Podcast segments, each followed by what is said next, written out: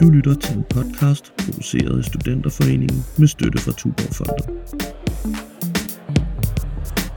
Fredagstaler nummer 76 er Ditlev Tam. Han taler under overskriften Jura og jurister og deres historie.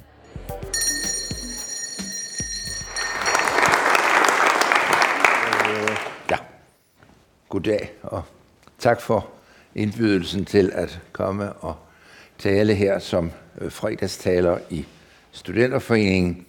Det er ikke første gang, jeg er i Studenterforeningen, men det er første gang, jeg er i Studenterforeningen her, som jo ellers er videnskabernes selskab, som jeg også er medlem af. Og normalt, når jeg taler her, taler jeg jo som medlem af videnskabernes selskab. Og det vil jeg også gøre om et øjeblik. Men først vil jeg øh, begrunde min tak yderligere med, at øh, jeg hører til dem, der i min studentertid som unægteligt ligger nogle år tilbage, har tilbragt mange timer i Studenterforeningen, specielt mange lørdag aftener, som var meget hyggelige og gjort mange bekendtskaber i Studenterforeningen. Dengang havde Studenterforeningen jo det, der er Studenterforeningens hus på en eller anden måde, stadigvæk, som uh, ligger over på hjørnet af, af Studiestræde, var en uh, meget stor forening og havde den tradition hver lørdag, at uh, man indbød jo ofte meget interessante talere, som man ikke kunne komme til mere. Så det blev jo, var jo en vigtig del af ens studenterliv dengang. Så er der jo siden sket meget, men jeg synes, det er umådeligt hyggeligt, at vores veje kan mødes igen nu her, øh, hvor, hvor Studenterforeningen øh, kommer i, uh, i et andet hus, jeg holder meget af, nemlig altså Videnskabernes Selskab, som jo er lidt ældre end Studenterforeningen, fordi hvis Studenterforeningen fylder 200 år i år, så er det jo sådan, at øh, Videnskabernes Selskab for tre år siden fyldte 275 år siden, i det det nemlig er grundlagt i 1742 og jo nu holder til i dette fine hus, og vi ved jo alle, at grunden til, at Videnskabernes Selskab kan have et så fint hus, det er jo fordi Videnskabernes Selskab er nært knyttet til Carlsbergfondet, i det brygger I.C. Jacobsen i et uh, testamente, som uh, fik uh, først, eller først oprettet et fond 1876 og bestemte, at uh, dette fonds bestyrelse skulle, eller direktion, som det hed gang, dengang, skulle udpeges af videnskabernes selskab og med virkning fra sin død, og dermed med virkning fra 1888, besluttede han jo så det på det tidspunkt helt epokgørende i virkeligheden, nemlig at hans virksomhed bryggerierne skulle overgå til fondet, således at Carlsbergfondet formentlig er, er det ældste erhvervsdrivende fond, i hvert fald i Danmark og, og muligvis også andre steder. Der er sådan noget med Sejs og andre, der ligger tæt på. Men øh, det var jo en, en meget fremsynet tanke, men jo også en mærkelig tanke, og noget, som jo stadigvæk er en del af videnskabernes selskabsvirksomhed. Dette er altså, at man udpeger mennesker, hvis grundlæggende kvalifikationer er, at de er videnskabsmænd inden for en række fag, til også at være med i ledelsen af en øh, stor erhvervsvirksomhed. Og det er jo ikke nødvendigvis de samme kvalifikationer, som man skal have, og det samme vågemod, når man skal øh, beskæftige sig med videnskab, og dem man skal have, når man nu sidder i en virksomhed. Men det er jo gået forbavsende godt som for Carlsberg, som man med vide udviklet fra en enkeltmandsvirksomhed, men netop en enkeltmandsvirksomhed, som blev sat i gang af en mand, der forstod dette vigtige, at øh, også god erhvervsvirksomhed kræver kendskab til videnskab. Og en vigtig øh, forbillede for Brygger Jacobsen var jo den Ørsted, hvis øh, jubilæum vi også fejrer i år. H.C. Ørsted, som også beskæftigede sig med bryggeri, og ham lærte han jo netop respekten for videnskab. Og dette er det med at brygge øl, det er ikke bare noget med at hælde noget vand på noget byg, og så ser vi, hvad der er, der sker, men at det er faktisk en god ting at kende lidt til kemiske processer og kunne påvirke dem. Og der har man jo været vanvittigt dygtig i Carlsberg. Noget af baggrunden for Carlsberg Fondets virksomhed var jo også, at man skulle drive det, der hedder Carlsbergs Laboratorium, hvor der sker en kæmpemæssig vigtig forskning i dag inden for kornsorter. Men samtidig er det jo så en virksomhed, som har udviklet sig til at være ret hurtigt det største danske bryggeri, men jo en lang periode i konkurrence med Tuborg, til i dag at være den tredje største bryggerikoncern i verden største, det er noget, der hedder Anheuser, Busch og Miller, som har 30 procent af verdensmarkedet. Heineken har 9 procent af verdensmarkedet. Og Carlsberg og bryggerier, som Carlsberg har erhvervet, og det var en, øh, en proces, der især begyndte efter år 2000. Det her med, at øh, ølmarkedet, som er vanvittigt fascinerende marked, det er, det er et sted, hvor man enten køber man nogen, eller også bliver man købt selv. Og der er det så heldigt, at Carlsberg var fondsejet, så man kan ikke købe Carlsberg. Der, der er ikke nogen aktier, der er ikke nogen, man sådan kan overtale til ved en hjælp pris. Så Carlsberg har sig selv, men var jo i fare på et tidspunkt, hvis man ikke gjorde noget, men har så været meget aggressiv, og det lykkedes at få den der meget stærke stilling nu ikke den allerstærkeste, men en meget stærk stilling. Og det er selvfølgelig også noget, som er, er med til at, at gentegne arbejdet i videnskabernes selskab. Vi skal selv op bagefter have en øl, og det hører jo til at være medlem her. Man kommer så meget, man nu kan være hver anden, hver anden øh, torsdag er der foredrag i sæsonen, og, og man, på en helt speciel måde i forhold til mange andre videnskabsselskaber. Jeg skal nok komme til det med juristerne senere, men vi kan jo, det, det her er jo også meget sjovt. Lige at der, der, det helt særlige ved, ved, ved vores måde at gøre det på her, det er, at øh, naturvidenskabsmænd og humanister og jurister, som hører hjemme i den, de holder foredrag øh, samme aften, så man hører altså både ofte noget, man har svært ved at forstå, men som alligevel mærker, at man er sådan på frontlinjen et eller andet sted i naturvidenskaben, og så et humanistisk fag, mens man mange andre steder, der er man sådan delt det i klasser, der holder hver for sig. Så er vi altså sammen i dette i selskab øh, alle aftenerne, og får på den måde det der meget inspirerende, at man er sammen med folk fra helt andre, helt andre steder, og som holder foredrag om noget. Altså, jeg kan røbe også, at det er tit sådan, at hvis der er et naturvidenskabeligt foredrag, så er der også mange af dem, der sidder, som også har naturvidenskab, der siger, ah, det er nok heller ikke der, vi er, har også svært ved det, så det er ikke sådan, men, men den der fornemmelse af, at man hører noget, man kan godt høre, selvom man ikke forstår det, så alligevel, det, der er et eller andet her, som er utrolig spændende. Bygningen, som øh, vi er i, er jo så egentlig Carlsbergfondets bygning, og blev opført for midler af Carlsbergfondet i 1890'erne. Og blandt klinoderne ved I jo også, når I så kommer her i denne bygning, så er jo det billede, vi ser foran os, som er malet af Krøyer, og som jo er et af hans fire eller fem store billeder, hvor han samlede en gruppe mennesker, som var fælles som et eller andet. Han har et med nogle børsherrer, og der er et med industriens mænd, og, og så er der så det billede, som vi ser foran os der. Og der kan man jo se netop, og dette billede afspejler jo netop denne videnskabsidé. Og nu kan jeg jo så lige spørge, er I klar? Er der nogen jurister på det billede? Skal vi høre, om der er nogen, der kan deres historie her? Hvad?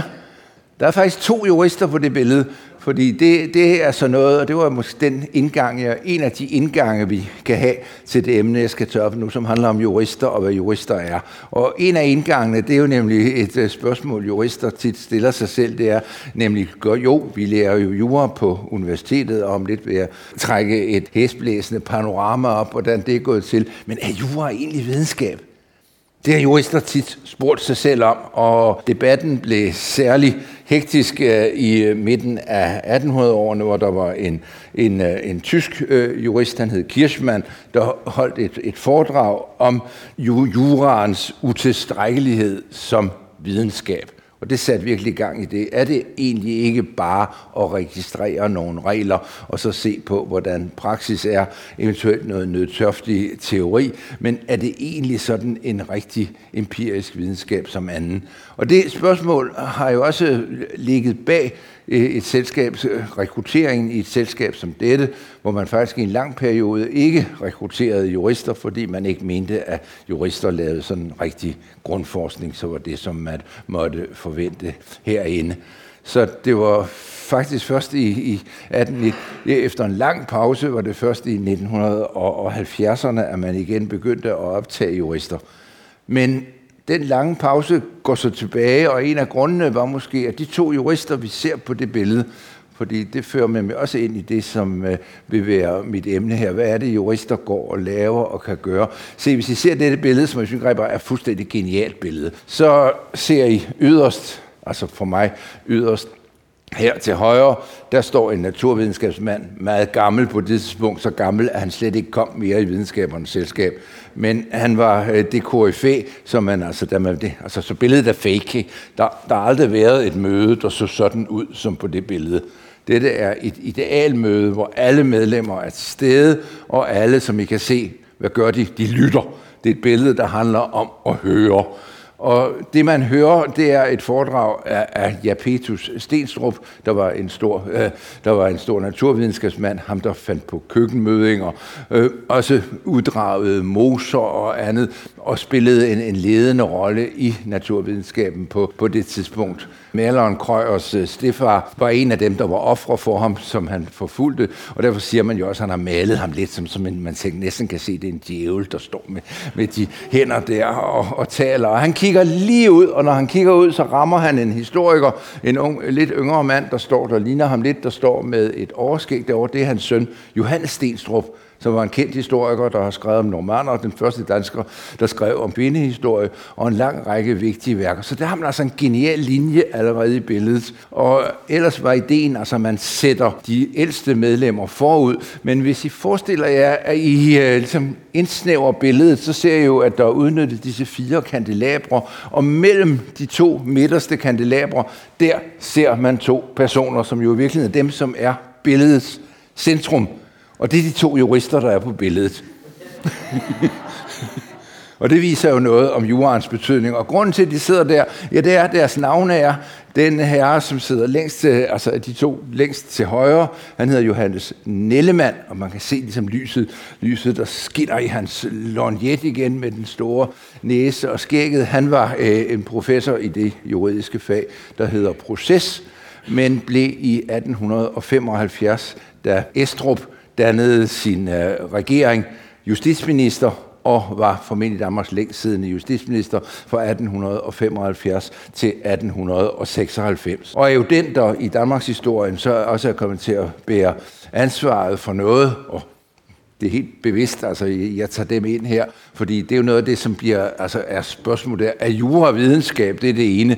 Er jura ret, eller er jura magt? Fordi det, som han jo så især er blevet kendt for politisk, det er jo at være den, der lagde navn til, hvis I kan huske jeres historie, at så skete der jo det der i den der periode, at det, der var jo det der med Venstre hævdede, at uh, man burde danne, kongen burde danne en regering, som havde et flertal i Folketinget. Og Estrups regering argumenterede der imod og sagde, nej, jamen, vi har jo to ting. Vi har jo både et folketing og et landsting, og i øvrigt står der ikke noget i grundloven om, at kongen har en pligt til at vælge en øh, repræsentativ regering. Der står bare, at kongen skal vælge sin regering, så ingen kan bebrejde kongen, at han vælger en regering, som har en støtte i landstinget. Og hvis I også skal huske jeres Danmarks så kan I huske, at det var sådan, at Folketinget, der var der almindelig valgret, og til landstinget havde man det, der en privilegeret valgret, således at, at de, der havde den største formue, havde to stemmer, således at der var altså et flertal, som ikke var venstre i, i landstinget, men øh, et flertal, som så blev det, der blev til partiet højre. Og Venstres argumentation øh, er jo den, der så er blevet den sejrende naturligvis, ikke? Altså det mest alment valgte parlament. Altså vi kan næsten svært ved at forstå, at man kan, ligesom kan have en anden mening end den, end at det skal da være der, man vælger regeringen fra. Men altså det var ikke synspunktet dengang, man holdt på kongens øh, valgret, og gradvis skete der så en tilnærmelse, og til sidst, som I ved, noget et med systemskiftet, så blev det en, øh, en venstre regering. Men altså de to herrer der, som sidder der, hørte til dem, der i meget høj grad kom til at stå for det styre, som var et styre, som blev så på et tidspunkt, fordi Venstre brugte jo så det middel i kampen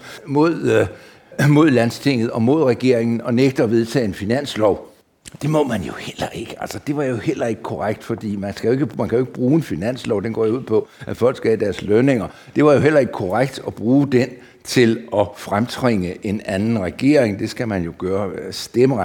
Kunne man med en vis ret sige, og det sagde man jo også. Så derfor så gjorde regeringen jo noget andet, og det vil have, at Nellemann kommer ind. Ikke sandt? Og så sagde man, jamen der står jo i grundloven, at øh, hvis man ikke kan sammenkalde rigsdagen, så kan man jo udstede love uden om rigsdagen.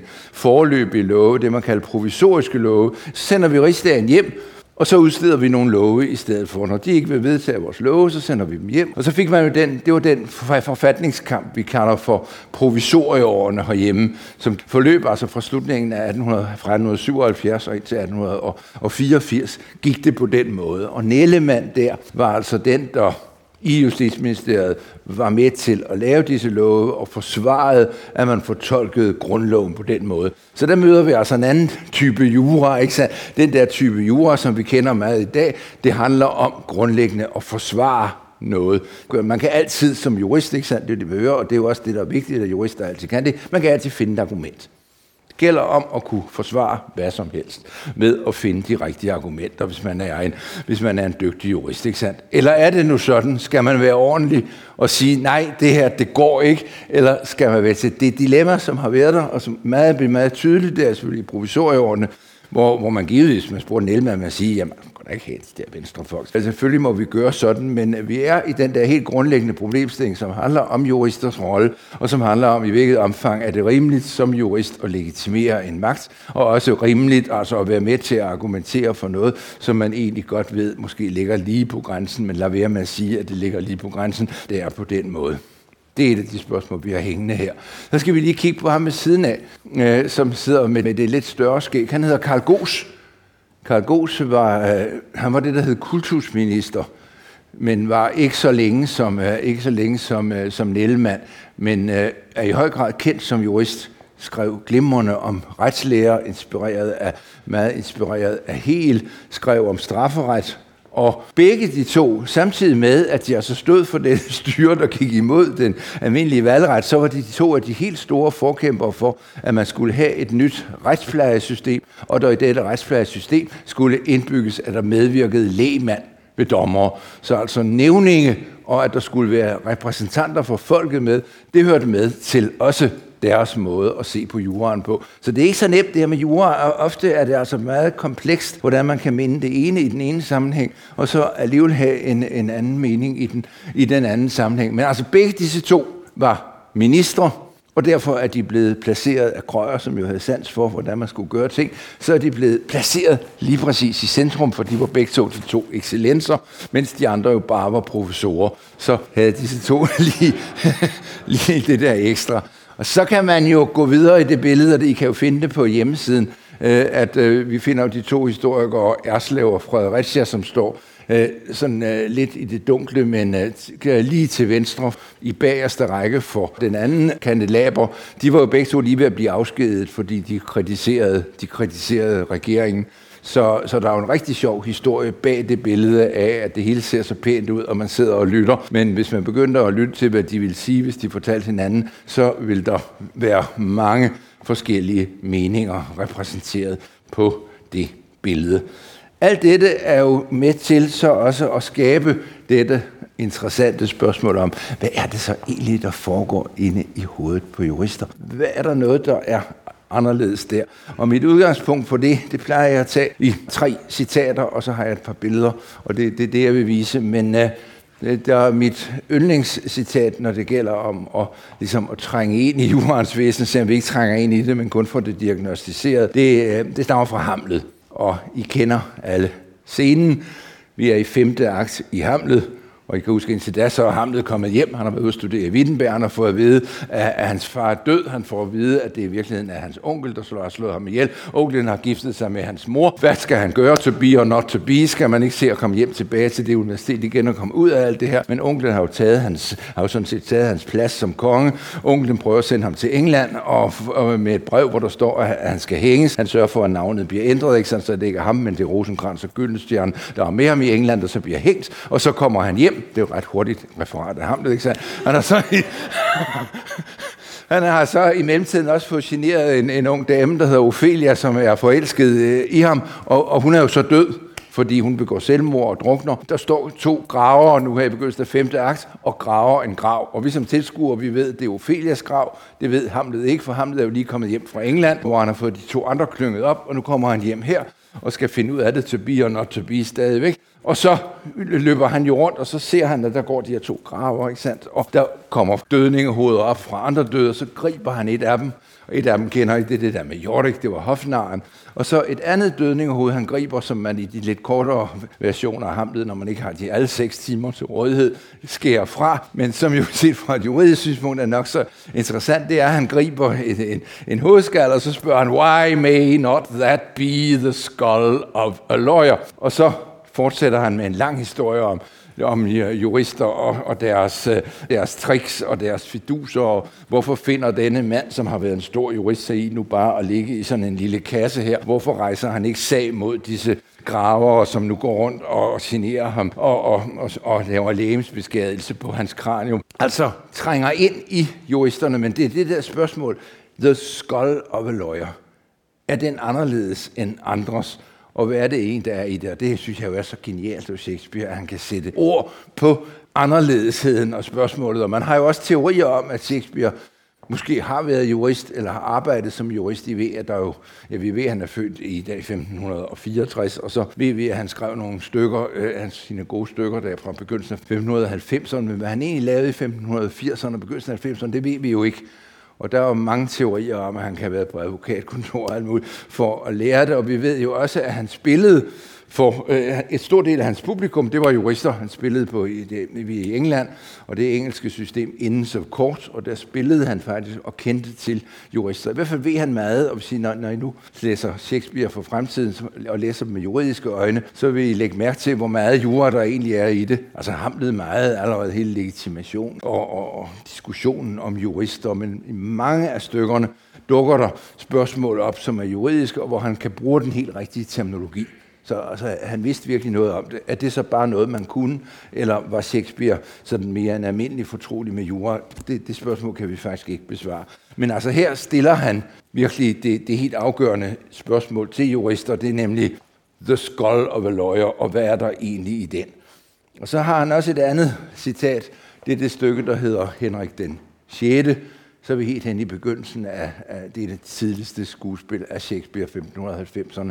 Formentlig kan huske det tre dele, andre om den engelske konge Henrik den 6., som Shakespeare ikke bryder sig meget om, fordi han er en ret svag konge. Og der er oprør på et tidspunkt, og der er en person i stykket, der hedder Dick the Butcher, som øh, sammen med nogle andre planlægger sådan en, en, en ret dilettantisk revolution, som man vil foretage. Og så det, siger de det der, the first thing we do, let us kill all the lawyers. Og der spørger så jurister, ikke sådan, hvad nu, hvad har vi nu gjort, ikke sandt? At, øh, at, man skal first thing of all, let's kill all the lawyers. Og der plejer jeg jo at fortælle det på den måde og sige, jamen det skal man jo være stolt af, fordi øh, det betyder jo altså, at jurister åbenbart spiller en rolle, og hvis man vil lave revolution, så vil man altså gerne af med juristerne, fordi de repræsenterer noget, som kan stå i vejen for en revolution, og specielt når det er en revolution på det niveau, som er det, vi møder her øh, hos øh, Dick the Butcher og hans medsammensvorene, så øh, er det jo ikke en revolution, som de fleste ville ønske at identificere sig med. Så i virkeligheden er det et adelsmærke til juristerne, Altså, at øh, jurister står for noget, som man, hvis man laver dårlige revolutioner ikke kan, gerne vil af med, fordi man er bekymret for jurister, mens jurister jo i virkeligheden altså står for lov og ret og ro og ro og orden. Så The Skull of a Lawyer og Let Us Kill All the Lawyers er i virkeligheden altså to citater, der viser noget om, hvor vigtige jurister er, også for en som, som Shakespeare. Et af de mest fascinerende steder at gå hen, og så noget af det, som er så spændende i jurens verden, det er jo også det her med, at, øh, at der er så mange måder at gå til juran på.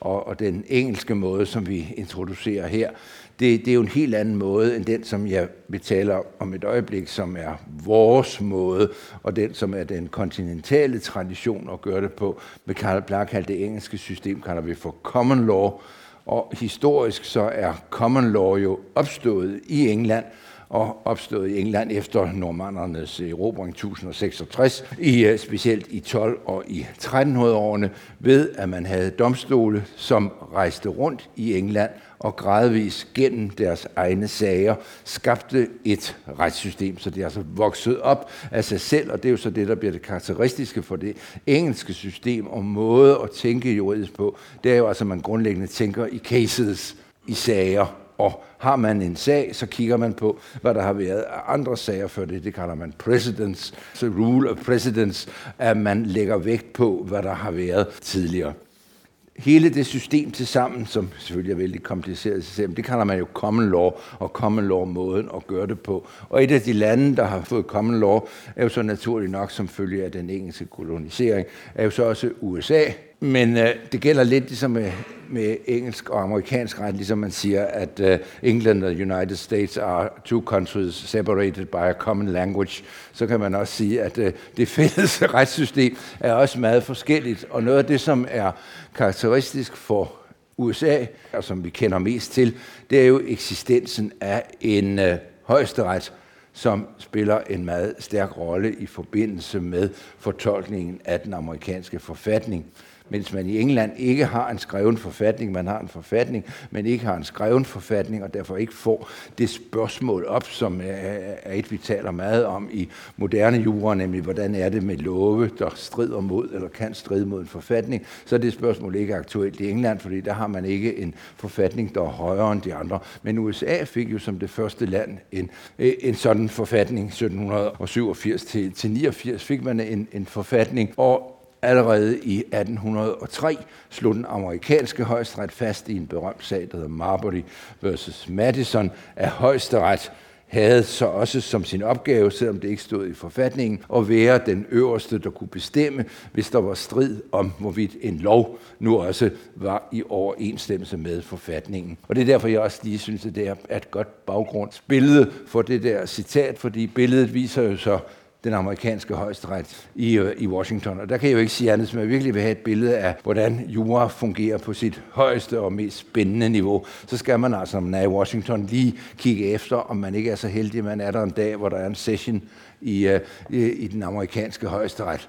Der er ni dommer, ved jeg, og de har et helt andet system end vores, nemlig at øh, det meste er skriftligt, men øh, man har lov til at komme. En sag kan blive mundtligt forhandlet. Det må kun tage en time, og en advokat kommer jo ind, ofte rystende, ikke sandt, over, der sidder de ni dommer, der så går i clinch med en why did you say that? That does that mean that you say so and so, og så videre. Og så kæmpe spændende at lytte til, og har jo så været med til på, på en helt anden måde, end man kender selvfølgelig i England, fordi det er en federalstat, og, og skabe et, øh, et sammenhængende system, et system, som gælder for alle staterne. Vi kender det med de vigtigste sager i nyere tid har jo været, blandt andet været anerkendelsen af fri abort og, og andet. Så derfor let's kill all the lawyers, det skal man måske nok overveje, om det nu også er, er den rigtige måde at gribe det an på, for faktisk, og det er en af mine pointer her, det er jo, at netop når det gælder domstolsvæsener og jurister der, så gør jo øh, er juraen jo ufattelig vigtig og har været det for udviklingen af verdenssamfundet. Og netop den amerikanske højesteret har været en helt drivende kraft i udviklingen af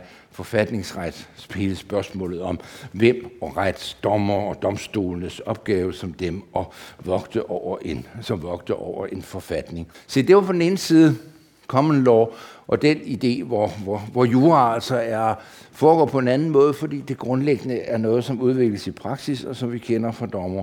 Så har vi vores tradition, og det var så det, jeg vil stille op, hvis vi nu kigger på juraen. Hvor kommer juraen fra?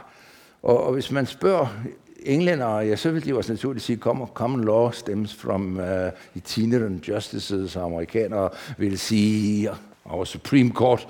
Men uh, hvad vil vi sige? Hvad, hvad er nu karakteristisk for vores jura, hvis man nu bliver spurgt?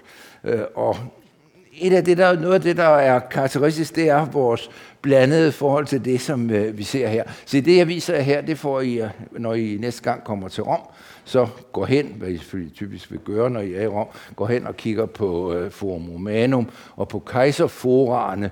Og et af, af de forarer, som ligger der, når man kommer gående, kommer ned fra og ser Colosseum dernede, ikke, så over her på venstre hånd, der ligger de her forer. Et af dem hedder Augustus' Forum, og der er, står et stort Mars-tempel, og i hjørnet er der en halvrunding, øh, og der sad i gamle dage en prætor, som var en romersk embedsmand, og ham gik man op til, når man havde en retssag, og han var så den, der konstaterede, om man havde lov til at gå videre og få prøvet sin ret der. Og ud af det voksede så også et retssystem, nemlig det, vi kalder for romerretten, som egentlig grundlæggende også er et system, som er vokset op omkring konkrete cases, jeg holder meget af at bruge en typisk konkret case.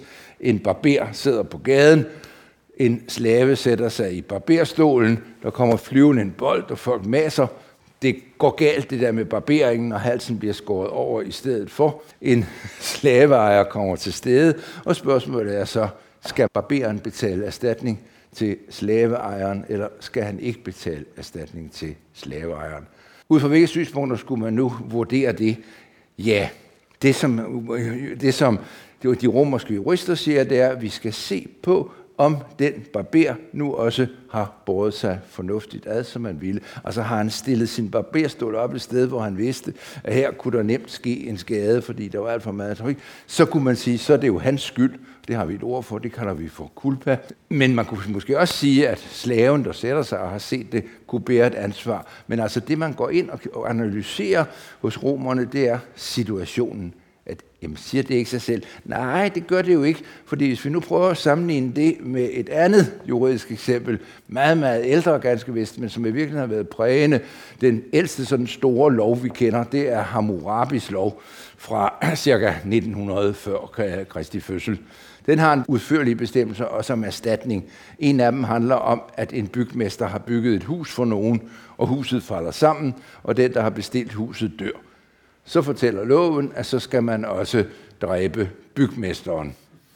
Og så har man så yderligere den detalje, at det nu går på den måde, at øh, den, der har lavet huset bygget, er så heldig, at han ikke er hjemme, men at hans søn er hjemme, og huset falder sammen og slår sønnen ihjel, så skal man slå bygmesterens søn ihjel. Men det er jo logisk, ikke sandt? Det er jo det samme. Og det er jo også logikken i det. Altså i stedet for, at nu sætter vi i gang i alt muligt, ikke sandt, så tilstår vi det samme, talionsprincippet, og er i virkeligheden et af juraens før juraen, som blev en reflekteret videnskab, første bidrag til uh, at, at, at begrænse til hævn. Men altså det, romerne gør, altså her meget kort, det er jo, at de går det skridt videre, at de ikke bare kigger, fordi hvis man brugte den model, så skulle man jo se, om barberen havde en slave, og så slår vi, skærer vi halsen over på ham også, så er de lige. At det er ikke det, det gælder om. Det gælder ikke om at blive lige, det gælder om at finde ud af, hvem der kunne have handlet på en anden måde og undersøge det konkrete tilfælde. Og det er for mig at se, altså sådan ligesom i, hvis man sådan i en øh, nødskald skal fatte, hvad det er, jura er gået ud på, og hvad moderne jura går ud på, og hvad det er, der er arven fra Rom, så er der altså den rationelle tilgang til det konkrete tilfælde, hvor man ikke lægger vægt på udenforstående ting, analyserer det juridisk, og altså hvis det er erstatningsretligt, lægger vægt på, hvad det var, parterne kunne kunne forudse. Og det er også den regel, vi har i dag, og mærkeligt nok, i Danmark kalder vi det stadig for kulpareglen. Alle andre steder kalder man det for skyldreglen med det sprog, man nu har. Men øh, vi kan jo bare ikke lide at tale om skyld, så vi taler stadigvæk om kulpareglen, som kom til Danmark i højesteretspraksis en gang i, øh, en gang i 1750'erne. Så altså, noget af oprindelsen, det er romerretten, men alligevel ikke romerretten, fordi Rom, romerretten, sådan som romerne udviklede den, som den så senere blev samlet under den kejser, der hed Justinian i, i øh, Bologna, blev aldrig gældende dansk ret i den forstand, at man kunne komme ved en dansk domstol og fortælle og sige, her har vi et eksempel. Altså det eksempel, jeg netop har nævnt, det kunne man finde i en lovbog og sige, sådan gjorde romerne. Sådan har det aldrig været. Man har haft udviklet siden middelalderen sit eget system. Men når det galt om måden at tænke på, så er det romerretten, som blev, blev det romerretten, som blev den, øh, så den afgørende. Så hvis vi skal se på det, som er den juridiske tradition herhjemme, så er det ikke den engelske common law tradition, så er det den tradition, der går bag til en analyse af retstilfælde, som man finder der, men som senere stærkt har ændret sig, fordi man er gået over til i meget høj grad at sammenfatte og resumere romerretten i store lovbøger. Den første var den franske fra 1904, den tyske fra 1900 BGB og Kurt Civil, det er sådan de to hovedeksempler på, at man lovgiver, og derfor forbinder man ofte altså den, den måde, som vi, kontinentale europæiske måde, som englænderne har givet det ord, som et meget godt ord, kalder civil law, fordi man i Rom talte om, øh, om civilretten som det, som, man, øh, som var det, man, man, man lærte. Det er noget, hvor man tænker i lovgivningsbaner og abstrakt, mere end man tænker konkret. Men egentlig i deres uddannelse, så var det det samme. Hvordan er det nu kommet til det? Ja, det gjorde det i Bologna.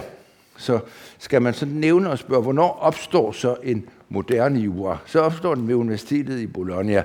Og det gør den omkring 1100. Vi ved ikke nøjagtigt hvor. Hvis man spørger i Bologna, så vil det sige 1088 grundlags universitetet i Bologna som et øh, juridisk universitet. Og derfra Bologna, der har vi så også en af de første historier igen om det her med, hvad jura kunne være. Fordi jura kan jo så være det her med at løse konkrete sager, for eksempel nu sådan en slave, eller hvordan det er. Og så kan jura jo også gå lidt længere, sådan som vi så her, fordi det kan være et spørgsmål om at legitimere hele magtsystemet. Og det, det har man en gammel historie om. Det er næsten en af juraens grundhistorier. Det er den historie, jeg fortæller her. Se, der ser vi kejser Frederik Barbarossa. Frederik Barbarossa var kejser, vil man huske, under de tidlige korstog døde under et sådan i 1190'erne, men havde inden da nået ret meget i virkeligheden, nemlig også at holde sammen på sit tysk-romerske rige, som han var kejser af. Herunder også at komme en tur til Bologna, og i eh, 1160'erne møde to juridiske professorer. Og øh, den vidighed her, som, som jo altså en af de sådan mere ældre, gængse europæiske vidigheder, den handler så om, at han spørger, fordi man jo havde som kejser også havde sans for, det her med jura kunne måske også bruges til andet end bare at løse konkrete konflikter. Det kan også bruges til at legitimere. Hvis jeg nu er kejser, er det så ikke sådan, at så jeg ejer af alting? Jeg hedder jo Dominus også som kejser. Er jeg så ikke ejer af alting? Er det faktisk ikke sådan, at man kan sige, at jeg har et verdensherredømme, og sådan set kan gøre alting? Eller er der nogle grænser for det? Og det spurgte han så to jurister om. Den ene hedder Martinus, og den anden hedder Bulgarus. Og så siger han til dem, at den af jer, der svarer rigtigt på det her spørgsmål, får en hest. Og så svarer, så svarer øh, Bulgarus, han svarer så, jo, det er fuldstændig rigtigt, Kejser, det har du forstået helt rigtigt. Hvis du gejser, så har du selvfølgelig al magt, ikke sandt? Så tak for hesten. Og så kommer Martinus, og han siger, at det er nok lidt mere kompliceret det her, fordi det her med at være dominus og være ejer sådan privatretligt, er jo ikke nødvendigvis helt det samme, som at man så også har al magt. Man kunne godt, der er nok nogle forskellige begrænser der. Ikke galt svaret, ingen hest.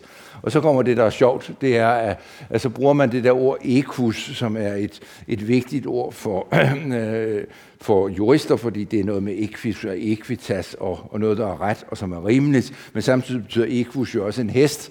Og så siger han det der sjove, amisi equum, jeg fik ikke nogen hest, quia dixi equum, fordi jeg sagde det, der var ret og rigtigt, quod non fut equum, og det var rigtig uretfærdigt, det var uretfærdigt. Altså det har folk skroverlevet af i overvis, jeg fortæller det altid til de juridiske studerende, så vi kan se vores tradition, ikke sandt? Fordi her har vi jo virkelig de to grundlæggende juridiske typer, den der siger ja, og den, der siger nej. Og det er selvfølgelig der, man skal være. Og sådan har juraen sin, sin øh, vigtige spænding. Og den, øh, vi kan lige fra Bologna, når I kommer der, grave, der viser, hvordan jurister fik rolle. Her ser vi de juridiske studerende sige. Og så vil jeg nævne her til allersidst, øh, moderne jura, kan man, det er jo, at øh, hvis vi nu kommer op til i dag, fordi nu prøvede jeg med de her eksempler, og, og, og vise lidt om, hvad juristens øh, rolle er, så forsøger man jo en gang imellem at ligesom plastisk at fremstille, hvad, hvad er det jura er, og hvad er forholdet mellem jura og øh, retfærdighed. Og jura er jo ikke nødvendigvis retfærdighed, fordi jura er et studium ved universitetet, som begynder i Bologna, og som vi gradvist har knyttet an til. Man fik et juridisk, sådan et selvstændigt juridisk studium, der kunne lede til en professionaliseringsuddannelse i 1736, så det er altså noget af det, der er karakteristisk for dansk jura, det er, at vi sådan set knytter an til en tradition, der går tilbage over Bologna, tilbage til Rom, og man læste romerret, og man læste den form for jura. Det bliver aldrig gældende ret, men den tænkemåde, vi har af juraen, er, er præget af det. Og så overfor det har man jo så, og har man jo helt traditionelt haft i, i, igennem årene, opfattelsen af, at der, der må også være noget, noget der er retfærdigt. Ikke? Altså hvis nu man har en lov, det kalder vi juristerne ikke, den positive ret. Hvis man nu ikke synes, at det er rigtigt, at det skal være sådan, ja, så kan man jo lave det om, men kan man kan også spørge, er der så ikke, noget, er der ikke nogen retfærdighedsforestillinger? Dem har man jo prøvet at sætte navn på øh, og, og, og skikkelse på i, i, i tidens løb, nemlig gennem den figur, der hedder Justitia. Og den sidste, der har gjort det, som jeg kender, og som nu ser vi noget i går, det er Bjørn Nørgaard, som har skabt en Justitia-figur, som vi netop har stillet op ude i Atred hos øh, juristerne på Københavns Universitet, hvor han har fat i det her med, det er en meget grim skulptur, og derfor er det godt i virkeligheden. Det er jo det, der er Bjørn Nørgaards utrolige styrke, synes jeg. Det er det der med, at, at, at det er på en måde det er jo grimt, og så er det samtidig ufatteligt tankevækkende, fordi han er så dygtig selv og, og, og, og tænker så meget over det. Så ud af disse sære former er man nødt til at forholde sig til dem på en eller anden måde. Hvad, hvad, hvad er det, han vil med det? Og justitia er jo ikke nødvendigvis smukt, fordi retfærdigheden er jo ikke nødvendigvis smuk for, hvad er retfærdighed? Det er, alle skal have det samme. At det er dem, der skal have mere, som har fortjent mere. Er det bare det lige? Ikke? Hvad er det? det? Det er så kæmpe kompliceret, og derfor opgiver man jo også som jurist at bruge retfærdighed, fordi det, det bliver let et, et formaliseret begreb. Men det er jo alligevel utroligt, det kommer man til at tænke på, hver gang man ser nogen, der så prøver at lave retfærdigheden, som så altså står der og så kan man se på den ene side, der har han så lavet sådan et, et, et hoved, som sådan et vildmandshoved, og der er også en lille elefant på et centralt sted på skikkelsen, hvis man skulle være i tvivl. Det er det, han kalder naturretten, altså ideen om, at der eksisterer en ret uden for den, der er skrevet ned udledes af naturen eller af menneskets natur. Det er et helt foredrag for sig. På den anden side har han den positive ret, og midt i det har han det der, netop det der ekvum, vi så før, det der begreb om, at jura måske også er noget med at finde den rette balance, og det som, og det, som er det, det, som er det, det lige.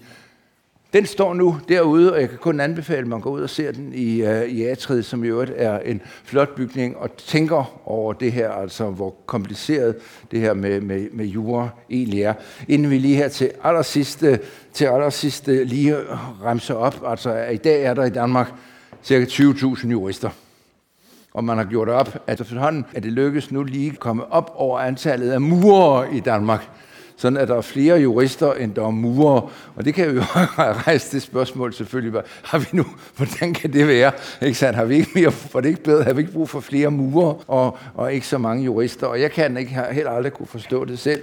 Jeg kommer med i Finland, øh, hvor, min, øh, hvor min kone bor, og der kan man altså klare sig med halvt så mange jurister, som vi kan i Danmark, selvom der bor lige så mange mennesker, og landet fungerer jeg, mindst lige så godt som Danmark, og også er et retssamfund, så kan man klare sig med det halve. Men vi har de her 20.000 jurister er virkelig mange. Og en, en tredjedel af dem er advokater cirka. Vi har noget med øh, cirka 6.500 advokater i Danmark.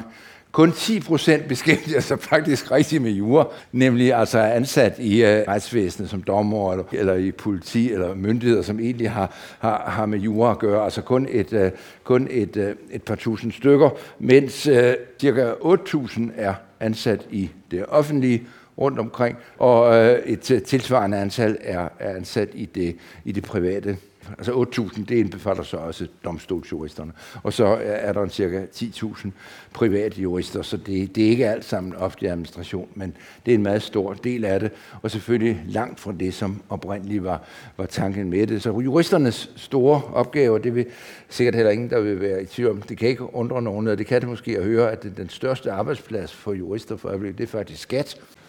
Og der kunne man måske godt tænke sig, at man gjorde lidt mere ved det. Ikke? Altså det, er det der er juristernes store udfordring, det er jo, at det fra at være the skull of a lawyer, fra det her fine, som man har i det gamle Rom, hele den der tradition på nogle punkter er begyndt at miste, synes jeg, en klar, stærk identitet som traditionsbærer, og som øh, det at stå for lov og ret, men det funderer ud i øh, specialopgaver i forbindelse med, øh, med dele af administrationen eller andre steder.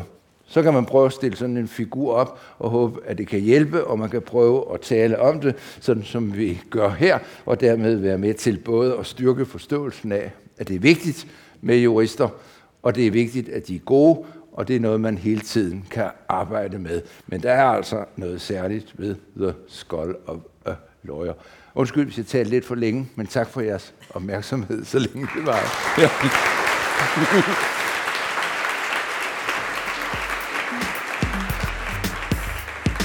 Du lyttede til en podcast produceret af Studenterforeningen med støtte fra Tuborgfondet. Studenterforeningens fredagstaler afholdes i samarbejde med Videnskabernes Selskab og Carlsbergfondet. Vil du læse, se eller høre mere, kan du finde Studenterforeningen på Facebook, Instagram, Soundcloud og i iTunes. Du kan også klikke dig ind på www.studenterforeningen.dk. Vi lyttes ved.